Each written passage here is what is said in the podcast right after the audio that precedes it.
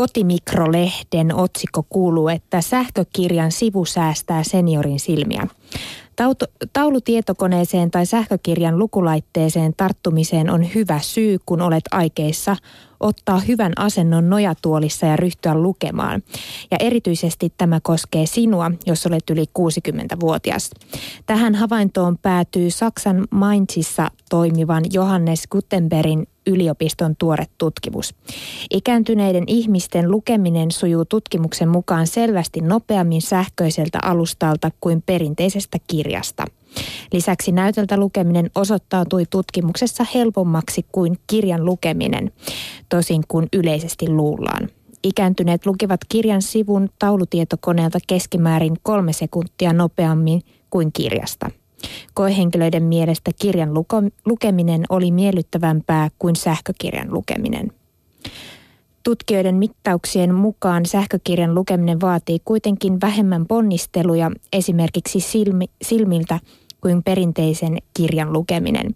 Siksi sähkökirjan lukeminen oli myös nopeampaa.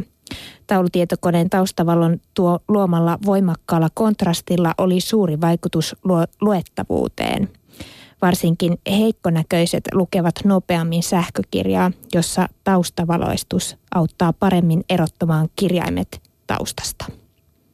Näitä nyt myydään näitä sähkökirjoja, milloin milläkin verukkeella. Just eilen sanoin, että mikään ei voita sitä ihan oikean kirjan touchia tuossa kädessä. Että tota, e, vaikea kuvitella, että jotenkin silmiä säästää. Eikö ole puhuttu siitä, että miten niin kuin näyttöpäätteelläkin työskentelevien silmät nimenomaan rasittuu, mutta – Joo, kyllä mulla ainakin tuntui tehdä silmät punaisena sen jälkeen, kun vähän aikaa tuijotellut jotain ruutuja. Joo, mutta ehkä, jo, jos näin kerran minua viisaammat ihmiset sanovat, että sähkökirjat ovat ihmiselle hyväksi tai ainakin paremmaksi kuin perinteiset, niin menköön. Minä Uskotaan en saksalaisia. Uskotaan saksalaisia. He ovat aina oikeassa. Tota, sitten lähdetään avaruuteen. Tähdet ja avaruuslehti kirjoittaa, että kuuasunnon voi tulostaa kolmiulotteisesti. Maan pinnalla 3D-tulostusteknologialla on rakennettu jo kokonaisia taloja, näin kertoo Laurent Pambagian Esasta. Projektiryhmä on tutkinut, voisiko menetelmää soveltaa asumusten tekemiseen kuussa.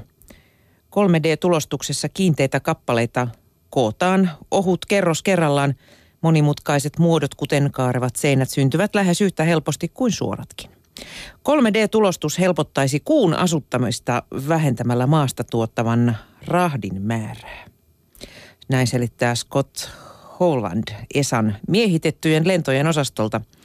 Tutkimuksemme avaamia mahdollisuuksia voitaisiin hyödyntää kansainvälisesti osana kuututkimuksen strategiaa. Tal- tulostustekniikan kehittämiselle on vankat taloudelliset perusteet, koska nykyään jokaisen kilon vieminen maasta kuuhun maksaa noin 50 000 euroa – Tulostuksen avulla päästäisiin sen sijaan hyödyntämään kuun luonnonvaroja paikan päällä. Suunnitelmien mukaan pääasiallisena rakennusmateriaalina käytettäisiin kuupölyä. Niinpä tietysti. Ulkoseinän tärkeimpänä tehtävänä on suojata asukkaita säteilyltä ja mikrometeoroideilta. Suunnitelmissa itse asuintilat ovat erillisen painetta eristävän pehmeän kerroksen sisällä kuutukikohdan rakentavat kaukoohjatut robotit. Astronautit saapuvat paikalle vasta kun asumukset ovat valmiit.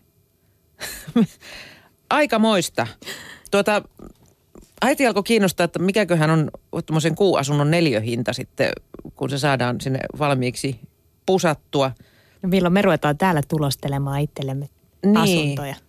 Toinen kysymys on sitten se tietysti, että kuka haluaa asua kuussa. Ja ainakin se niin kuin sitten avaisi maisema-arkkitehdeille aivan uudenlaiset kuule bisnesnäkymät. Pihasuunnittelija kuussa. Niin. Se voisi, voisi erikoistua, pitkät. kuule siinä olisi nämä nykyiset maisema-arkkitehdit helisemässä, kun kollega olisi erikoistunut kuupihan maisemointiin. Kuupölyveistoksia ja jotain jotain tämmöistä. Mitä se, se voisi ehkä olla? siis tämä, tuota maisema-arkkitehtikin kuussa sitten, niin hän, hän voisi tulostaa – 3 d näitä kuule tuijia ja kaiken näköisiä perennoja sinne kuupinnalle kukkimaan. Ei, nyt, nyt, nyt, nyt, nyt. Tämä meni kyllä vähän pitkälle, mutta siis näin kirjoitti aivan tosissaan Tähdet ja avaruuslehti. Vaihtakamme lehtiä. Vaihdetaan lehtiä. Tieteen kuvalehti kertoo, kuinka monella koostilla sukkua jatketaan eri eläinkunnissa. Hainaaras kloonaa itsensä. Vankeudessa elävät hainaarat voivat saada poikasia, vaikka koirasta ei ole lähimaillakaan. Menetelmä varmistaa lajin säilymisen, mutta siinä on heikot puolensa. Kymmenen viime vuoden aikana todistettavasti ainakin viisi akvaariossa elävää hainaarasta on hankkiutunut kantavaksi omin päin. Ne ovat hedelmöittäneet itsensä omilla munasoluillaan. Partenogeneesi eli neitseellinen lisääntyminen on ilmeisesti varasuunnitelma, jolla varmistetaan suvun jatkaminen, kun koiraita ei ole saatavilla. Kaikki poikaset ovat naaraita ja emonsa geneettisiä kopioita. Koko lajin kehityksen kannalta kloonautumalla lisääntyminen voisi olla ongelma pitkällä aikavälillä, sillä eri yksilöistä yksilöistä tulevien geenien sekoittuminen tuottaa jälkeläisiä, jotka pystyvät paremmin sopeutumaan uusiin olosuhteisiin. Tutkijat eivät tiedä, kloonautuvatko hait myös luonnossa, mutta tässä tosiaan siis siittiöitä ei tarvita. Tässä kloonautuessa hainaaras hedelmöittää munasolunsa toisella munasolulla ja näin siis säästetään siittiöitä.